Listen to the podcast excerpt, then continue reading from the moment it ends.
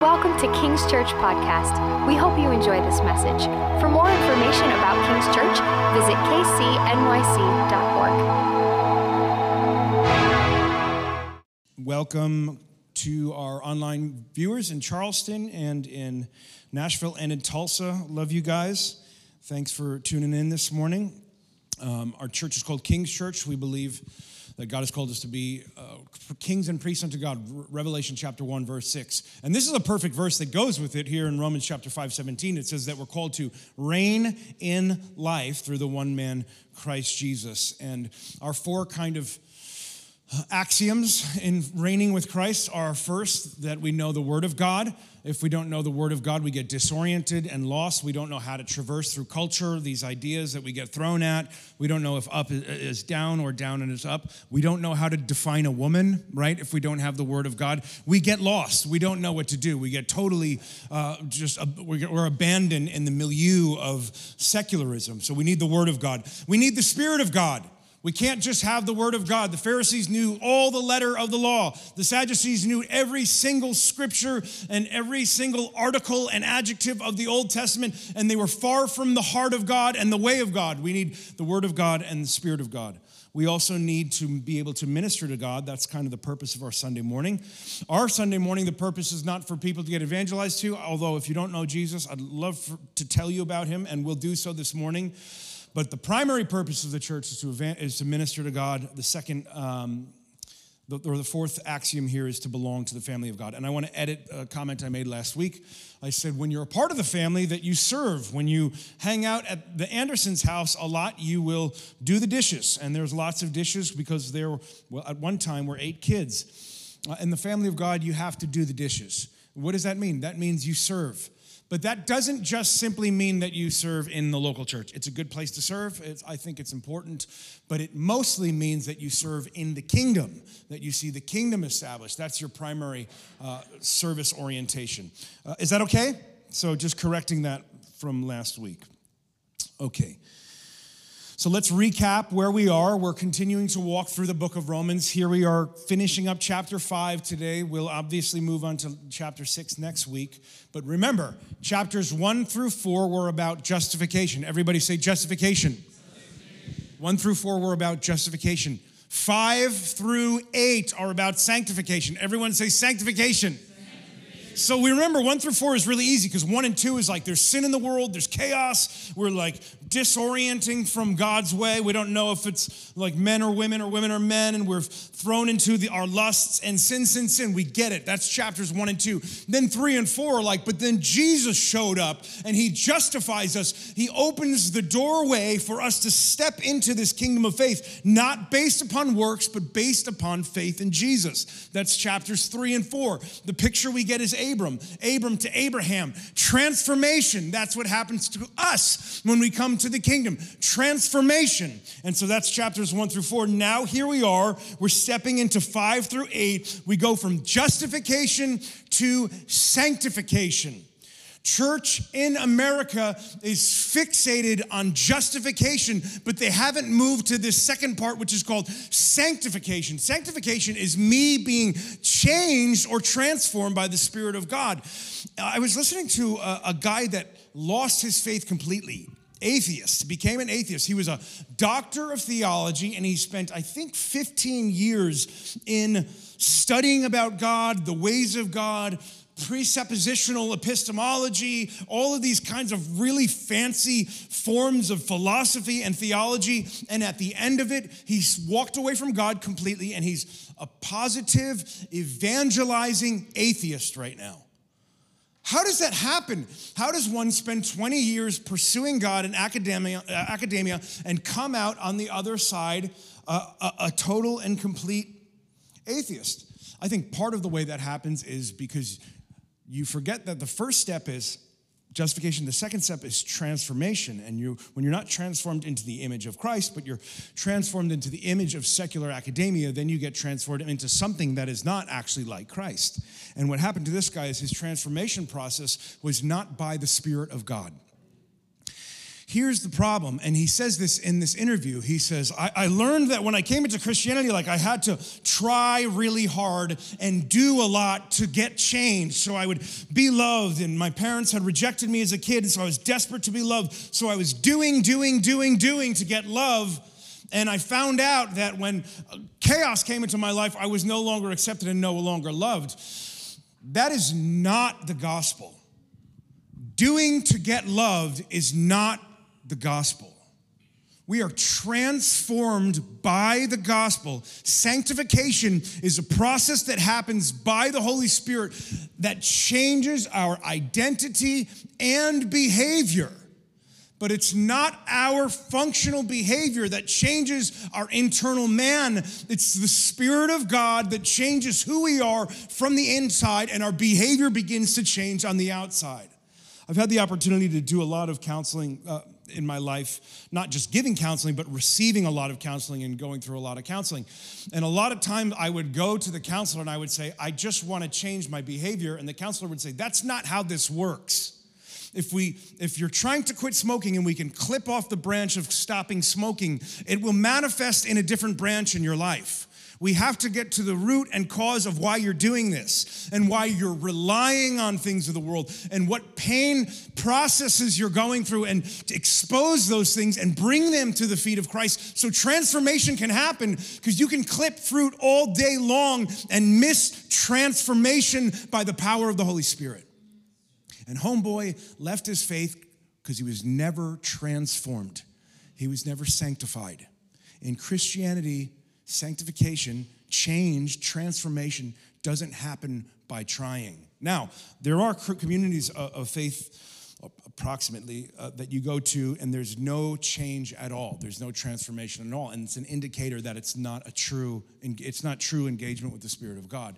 True uh, uh, engagement with the spirit of god we're justified by faith in christ jesus and then when we're with jesus we live in a brand new ecosystem where we begin to change. And that's what we're going to talk about this week. So 512, it starts with this word therefore. And when you see a therefore, you got to know what it's. Therefore. Oh man, who said that loud? Josh, thank you so much. That warmed the cockles of my heart. Just as sin entered the world through one man and death through sin. It's actually a really weird therefore because um, I'm going to tell you what it's there, there for in a second, but it doesn't make sense because it says this just as sin entered the world through one man and death through sin, this is the way death came to all people because all sinned. Now, listen, David, what are you talking about? I thought we were talking about sanctification. I thought we were talking about the process of change. What exactly are you talking about right now? We already did chapters one and two. I know sins throughout the whole world. I get that. We, we're, we're, on the, we're on the page here. We're morally, you know, tracking already. But it's, then it says this it says, to be sure, sin was in the world before the law was given. Sin was not charged against anyone's account where there was no law. That's a specific legal point here he's making. Nevertheless, death reigned from Adam to Moses, even over those who did not sin by breaking command, as did Adam, who is a pattern of the one to come. Listen, Paul is not talking about the state of the world and sin, he's talking about the pattern of the effect of sin in the world. And he's going to contrast it with the, the pattern of the effect of righteousness in the life of the believer. How many of you guys know what the second law of thermodynamics is?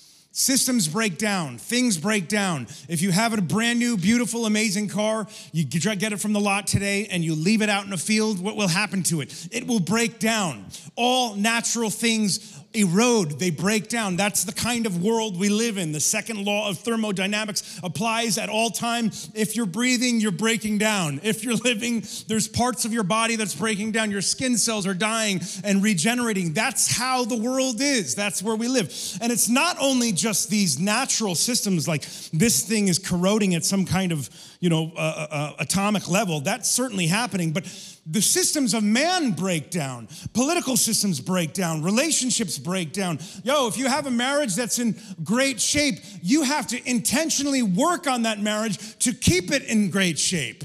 Right? You have a body that's 25 years old and in great shape. Trust me, my friend, at 42, if you don't keep working on that thing, it will break down. It will naturally swell. law of thermodynamics applies all over the world, and it's a pattern. And look at what Paul says the sin as it flowed through Adam, he was a pattern of what is to come. In sin, it was a pattern of what, it, what is to come. There's, there's sin in political systems.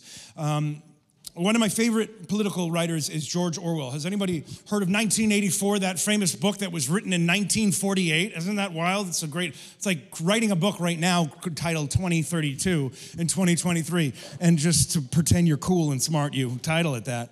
He wrote a book called Animal Farm. And in Animal Farm, he, these pigs, they, they hijack uh, Farmer Jones and they boot him, and the pigs are the clever ones. They're smart animals, so they're shown as the kind of leaders. They become tyrants. They write on the wall the rules of the animal farm, and uh, four, four feet good, or four, four feet good, two feet bad, and you can't sleep in the bed that man sleeps in. You can't eat the food man sleeps in. Uh, you, eats, you can't wear the clothes man wears, and then they start to change the rules they changed the rules randomly, really, for the attraction of power to continue to gain more power. And Orwell's writing about the breakdown of political systems. And one of the ways the systems break down is the rule of law is disregarded.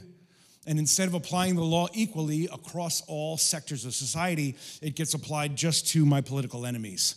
And so, for instance, my father in law, he was arrested and sent to federal prison because he was um, praying for uh, women that were going to get abortions in the early 90s. It was a trespass charge.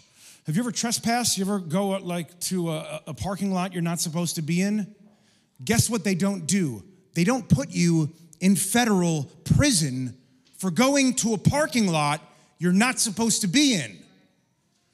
That's called inequitable application of the law. That's called tyranny of political process to attack your political enemies. It's a breakdown that happens because sin is in the world and political systems break down. It's actually exactly what's happening right now. Um, in 2021, uh, uh, our district attorney said that we were no longer going to prosecute any sexual uh, or any prostitution cases sexual transactions. It's called sex work, and by the left now, it's not called prostitution anymore. Um, that's, that's now a bad word. And so they stopped prosecuting all of those cases. The, the DA's office said Saturday morning that they were going to arrest Donald Trump, uh, and the, the charge looks like it's going to be on a prostitution charge. They haven't filed a prostitution charge against anyone in years in New York City.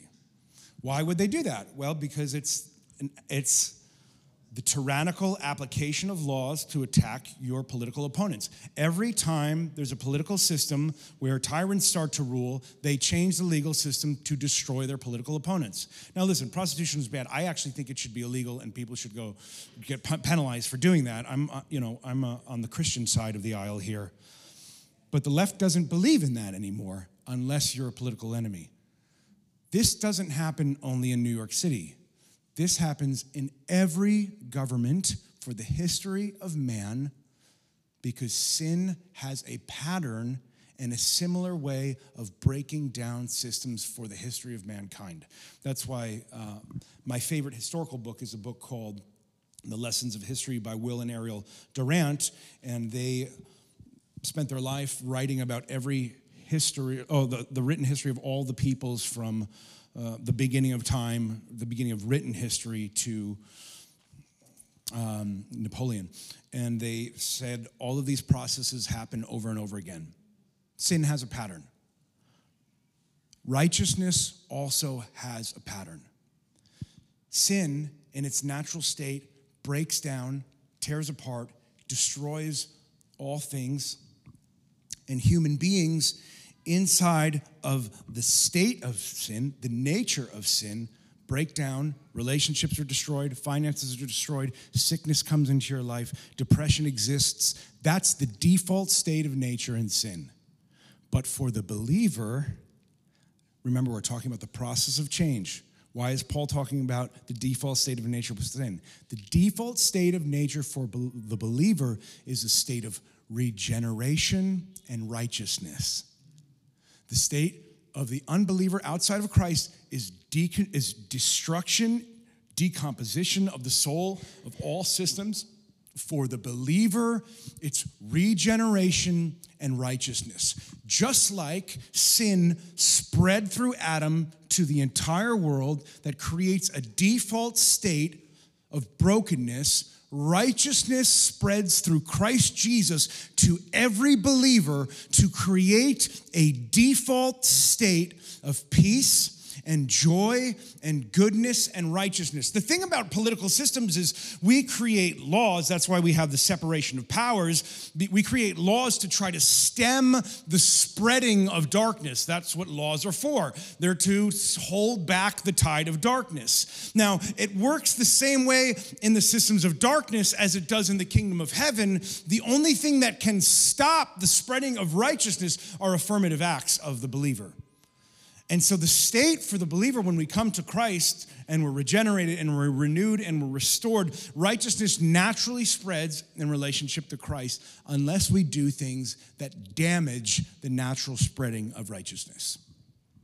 This is what Paul is talking about. He's talking about universal patterns that exist in Adam and universal patterns that exist in Christ. Philippians chapter 8, it says this More than that, I count all these things as loss compared to the surpassing excellence of knowing Christ Jesus, my Lord, for whom I have lost all things, and I consider them rubbish that I may gain Christ. Verse 9, excuse me, this is Philippians 1, chapter 8 and 9.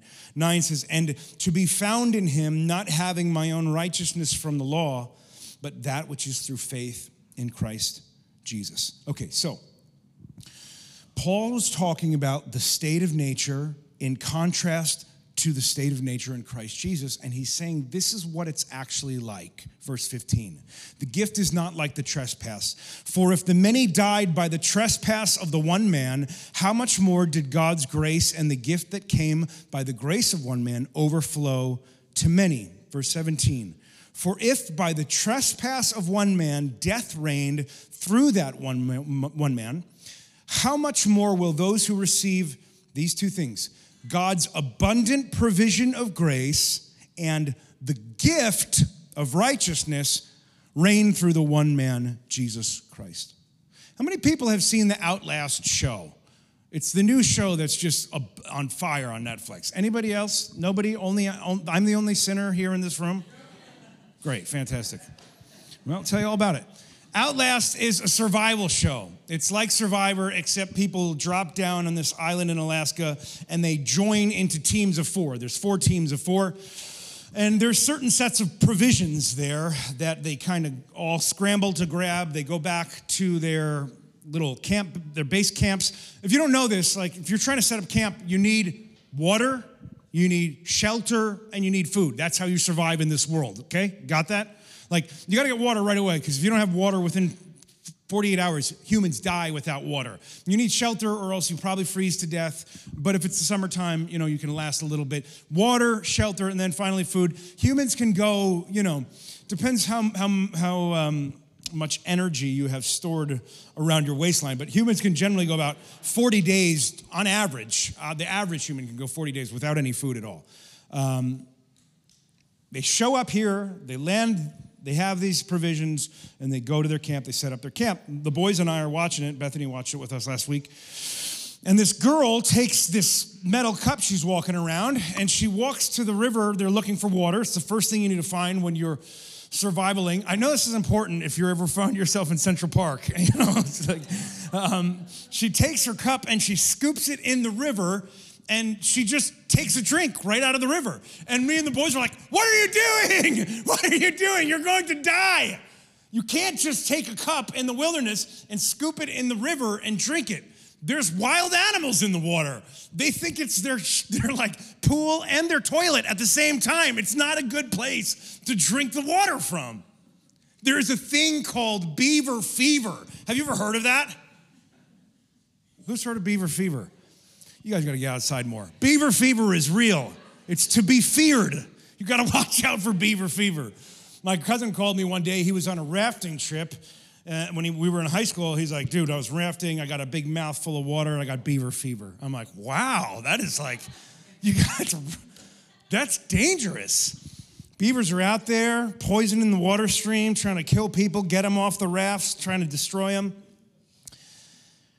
And, um, you know, I was thinking, this is tangential, but I was thinking about the believer that just dunks its head in the river of culture and drinks from it, thinking nothing bad will happen to me.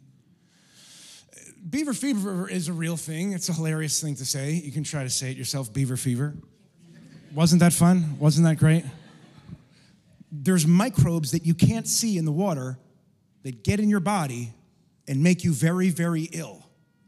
You stick your head in the river of culture and you just drink free, freely from it. There are ideologies and thoughts and demonic ideas that are set up against the kingdom of God that get into your system and poison you. And you need to get a helicopter to lift you out of there. And we drink freely. Now, in the, in the show, the gal and the team is. They're given a set of provisions to survive the wild. What you do in the wild with water you get from a stream is you boil it to kill the impurities because you can't just drink any water. In the kingdom of heaven, it's very much the same way. We're Eh, we, we enter this new relationship where we're justified by Jesus and now we're walking around in the kingdom. But you can't just eat or drink anything. You have to take the provisions that have been given you by the Word of God, by the Spirit of God, to filter and process the things you consume, or you will be harmed. Paul is saying there's a sanctification process that has happened, a natural regenerative process where change begins to take place on the inside of you naturally as the fundamental state of nature. The first way it happens is by understanding that you are equipped, you are given certain provisions. This first provision is called the grace of God. This word grace in the Greek is charis. It means blessing or gratitude or favor or kindness. It means uh, unmerited favor. That's the standard pastoral definition is God's unmerited favor for you. Sometimes you hear a definition so much and you don't, you kind of forget the meaning. Um, there's a story where C.S. Lewis was at a Congress, a meeting of all these intellectuals. They were arguing and debating about Christianity versus Islam versus Sikhism or Buddhism or all of these different kind of forms of religion. And they were arguing at this one particular evening about what is the defining and distinguishing characteristic of Christianity. Is it justice? Is that what makes Christianity special? And they said, no, it's not justice because, you know, the Muslims have justice. If you steal something, you get your hand chopped off. Like they get it. Justice is, they understand justice. Is it kindness? No, the Buddhists, they have kindness. You know, they don't even eat cows because they're so kind to the animals. That's why it's all vegetarian curry. You know, they understand kindness. It's not just Christians that understand kindness, it's not just Christians that understand justice. And C.S. Lewis, he steps into this room where this you know, it's a cacophony of a conversation happens, and he says, Whoa, whoa, whoa, I know it's easy. The defining characteristic of Christianity is grace. It's that in Christ, you have unmerited favor with God. What is that word favor? You're God's favorite. It doesn't feel like that. We don't think that way because we think wrong about sanctification.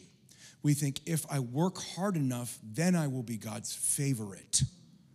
But in Christ Jesus, the natural state of affairs, just like in Adam, the natural state of affairs is sin and curse. In Christ Jesus, the natural state of affairs is you are God's favorite. I have this dude, a good friend of mine, um, his name's John Michael, and he's got a great head of hair, and I love great heads of hair. It's one of my favorite things. He's got a great, great beard. I know, you know, if you lose it, you love it. I know how it feels. And uh, he's an Italian. I love the Italians. My family's Italian. I love those people. I love the calamari, the gabagool. You know, I love it all. Um, I love that they, you know, my mom used, used to use Italian names on foods as a kid to confuse us. Have ever told you the story? I was in the store one time and she's like, go get the regat. And I'm like, okay. As I go to the cheese area and I'm looking for the regat. And I'm like, there's no regat here. So I go back, I'm like, there's no regat here. And she's like, yes, there is, you idiot. And I'm like, I can read. I'm 14. There's no regat here. She takes me back over and she picks up a, a, a can. It's not a can, it's a thing, a, a, plastic thing of a cheese called ricotta. This is what we call it in America ricotta. We, we, we don't live in Italy right now, you know? And she's like, it's right here, you idiot. And I remember being so angry at the universe in that moment. And I was like, it doesn't say regot anywhere. I love Italians. That's. Um, John Michael is a guy I love so much. When I see him, uh, my heart gets excited. I would cut off this little piece of my pinky for John Michael Rivetto. That's how much I love him. I'm not even kidding. I would give him that piece of my pinky.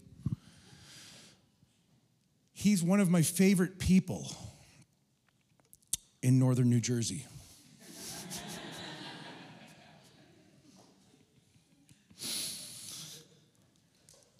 Can you imagine for a moment a friend of yours, like that you haven't seen for a while, that you see that guy walking down the sidewalk and your heart would leap inside of you?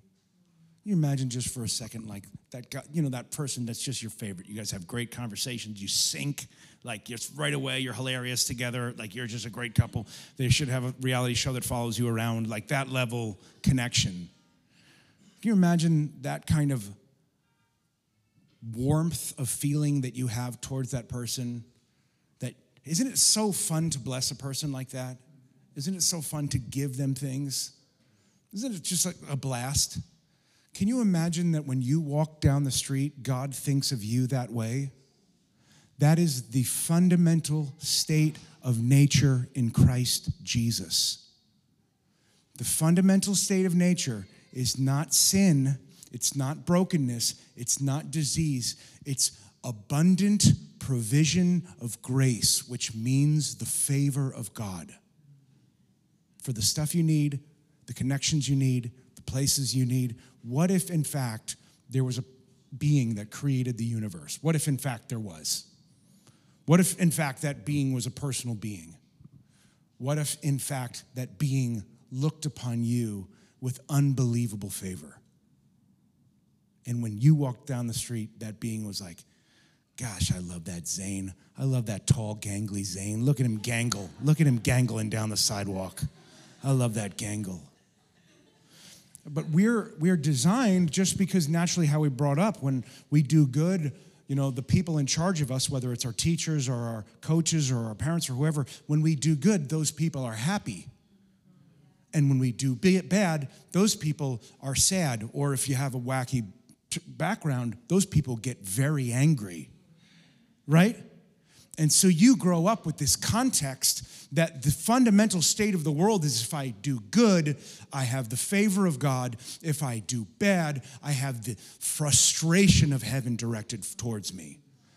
That is not the state of nature for believers. As fundamental as sickness and death and sin and cancer and disease are in this world, that's how fundamental the favor of God is always directed towards you in Christ Jesus. It's abundant, it's the abundant provision. Is that amazing? Yes, that's amazing, Pastor. I don't understand it. I don't really believe it, but if you say so, okay, maybe. Okay, the second part is the, the grace. Let's read this. For the trespass of one, death reigned throughout the one man. How much more about will those who receive God's one, abundant provision of grace, and two, the gift of righteousness? As a 17 year old, I was a roofer for one summer in 1998, and I made $5.15 an hour.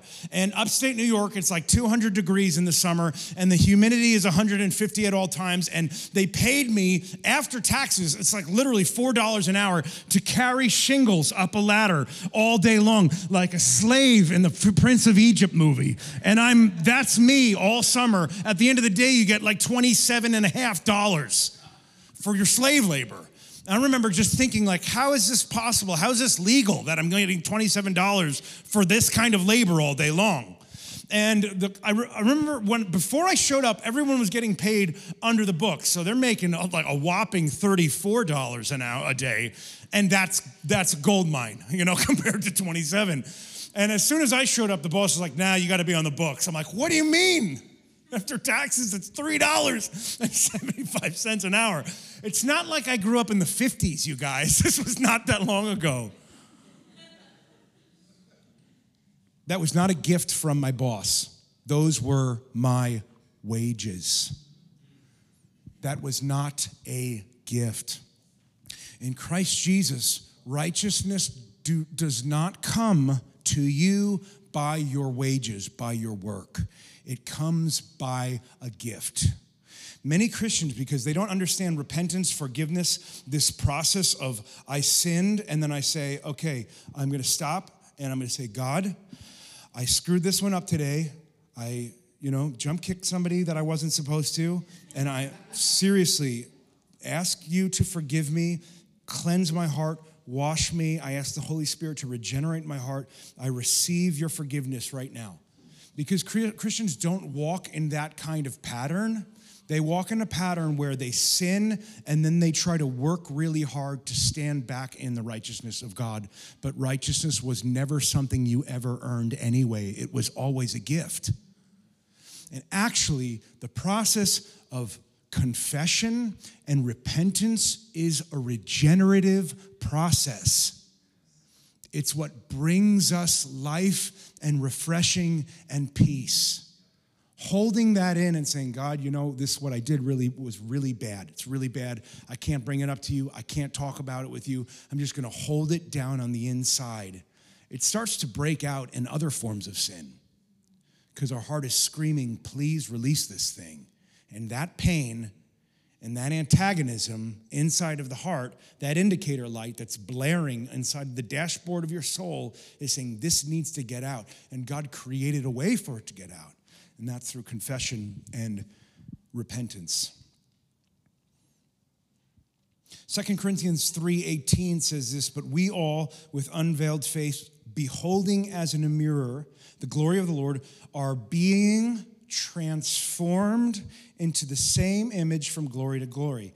Paul reiterates the church in Corinthians this is how the transformation process happens with God, in the presence of God, in the face of God, not by you white knuckling it. Now, here's the thing about the gift the gift must be opened.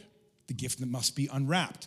If I give you a gift and you leave it under the Christmas tree and you ignore it, it's not going to do you any good at all. It's worthless if you don't take it and open it. And there's areas in our lives where we say, well, man, it, if it's a gift of God, why haven't I, why, you know, why is this pattern of sin still in my life?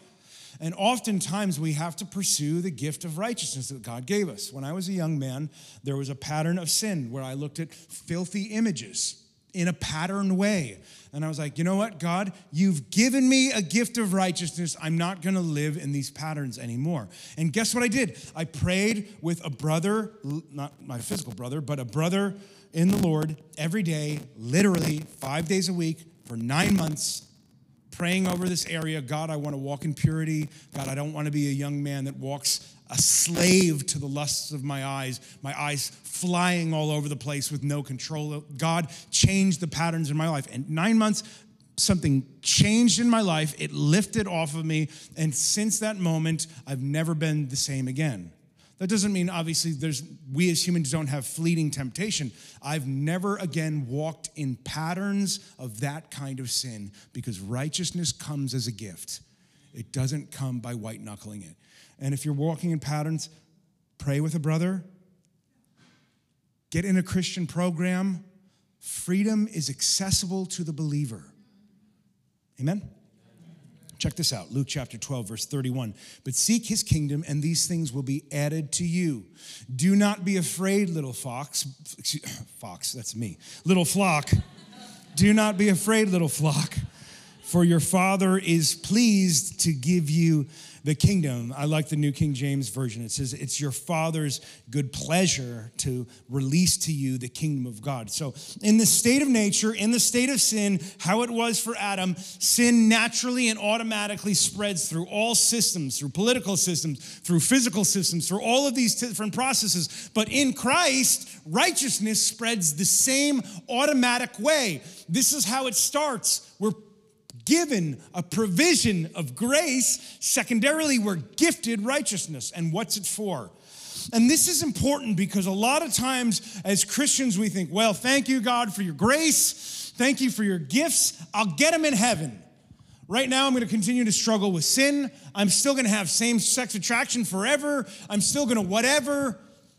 Paul says, I want you to know specifically it's for you to reign in life not in death, not in the hereafter. This is the thing about sin. Sin is applicable here, now, in this life. In the same way, that was through Adam. In the same way, through Christ, righteousness and transformation is accessible in this very life. Ooh. Isaiah 9 6 says this For unto us a child is born, and unto us a son is given, and the government will be upon his shoulders. He will be called Wonderful Counselor, Mighty God, Everlasting Father, Prince of Peace. Of the increase of his government and peace, there will be no end, and he will reign over the throne of David and over his kingdom to establish and sustain it with justice and righteousness. From that time, AD 33, Christ died and rose again. From that time forevermore. There will be an increase of his government and peace. We live in a theological culture that says we're all getting raptured. You know, I heard a very famous preacher say, the story ends poorly for us.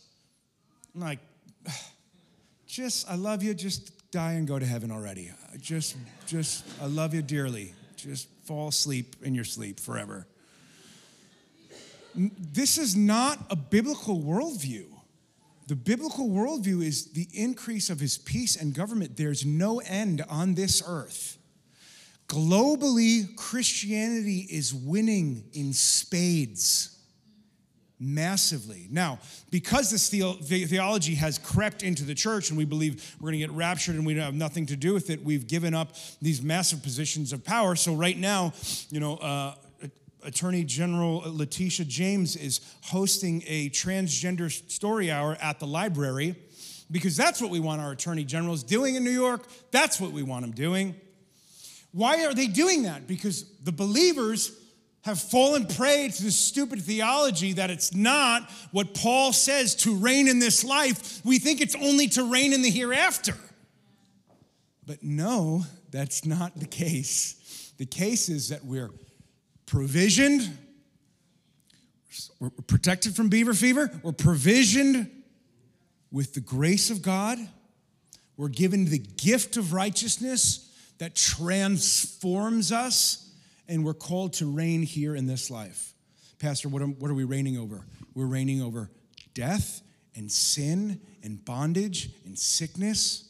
We're reigning over wrong identities. We're reigning over wrong ways of behaving and believing. We're reigning in our finances. We're reigning in our families. It starts with reigning in our hearts, that the parts that are unruly, the parts are, that are the enemy's territory inside of our hearts. We start by reigning in those parts, and then we move from there to reigning in our relationships and our workplaces, and our city, and our country, and so on and so forth. The kingdom of heaven is like a mustard seed. It starts as the smallest seed in the garden and then grows to take over the entire garden. It starts with the garden of our heart. The natural state of Christianity for the believer is not a thermodynamic state of entropy where things are breaking down. It's a natural state of regeneration. So if you're here today and you're saying, Pastor, I'm struggling because I'm still dealing with XYZ sin, listen to me. Stay in Christ and you'll be regenerated. Stay in the natural state of the believer and you'll be regenerated. Stay out of Christ and entropy will take its hold. Like the theologian that I mentioned at the beginning of the story, he leaves the opinions of Christianity to wrangle with secular philosophy. He leaves existing and being found and finding his sustenance and identity in Christ, he searches it for it elsewhere and loses his very salvation. Church, stand up with me for a moment. Mark 10 29, Jesus says this Truly, I tell you, No one who has left home or brothers or sister or mother or father or children or fields for my sake and for the sake of the gospel will fail to receive a hundredfold in this present age, not in simply the age to come. Following Jesus is not a game, it's not a joke, it's not easy often. It's leaving the systems of this world, relationships, finances, all kinds of stuff, and saying, God, I submit my entire life, my entire world to you. And Jesus says, You don't just get paid off in the pie in the sky. That's a lie about the pie in the sky. It was funny. That was really funny.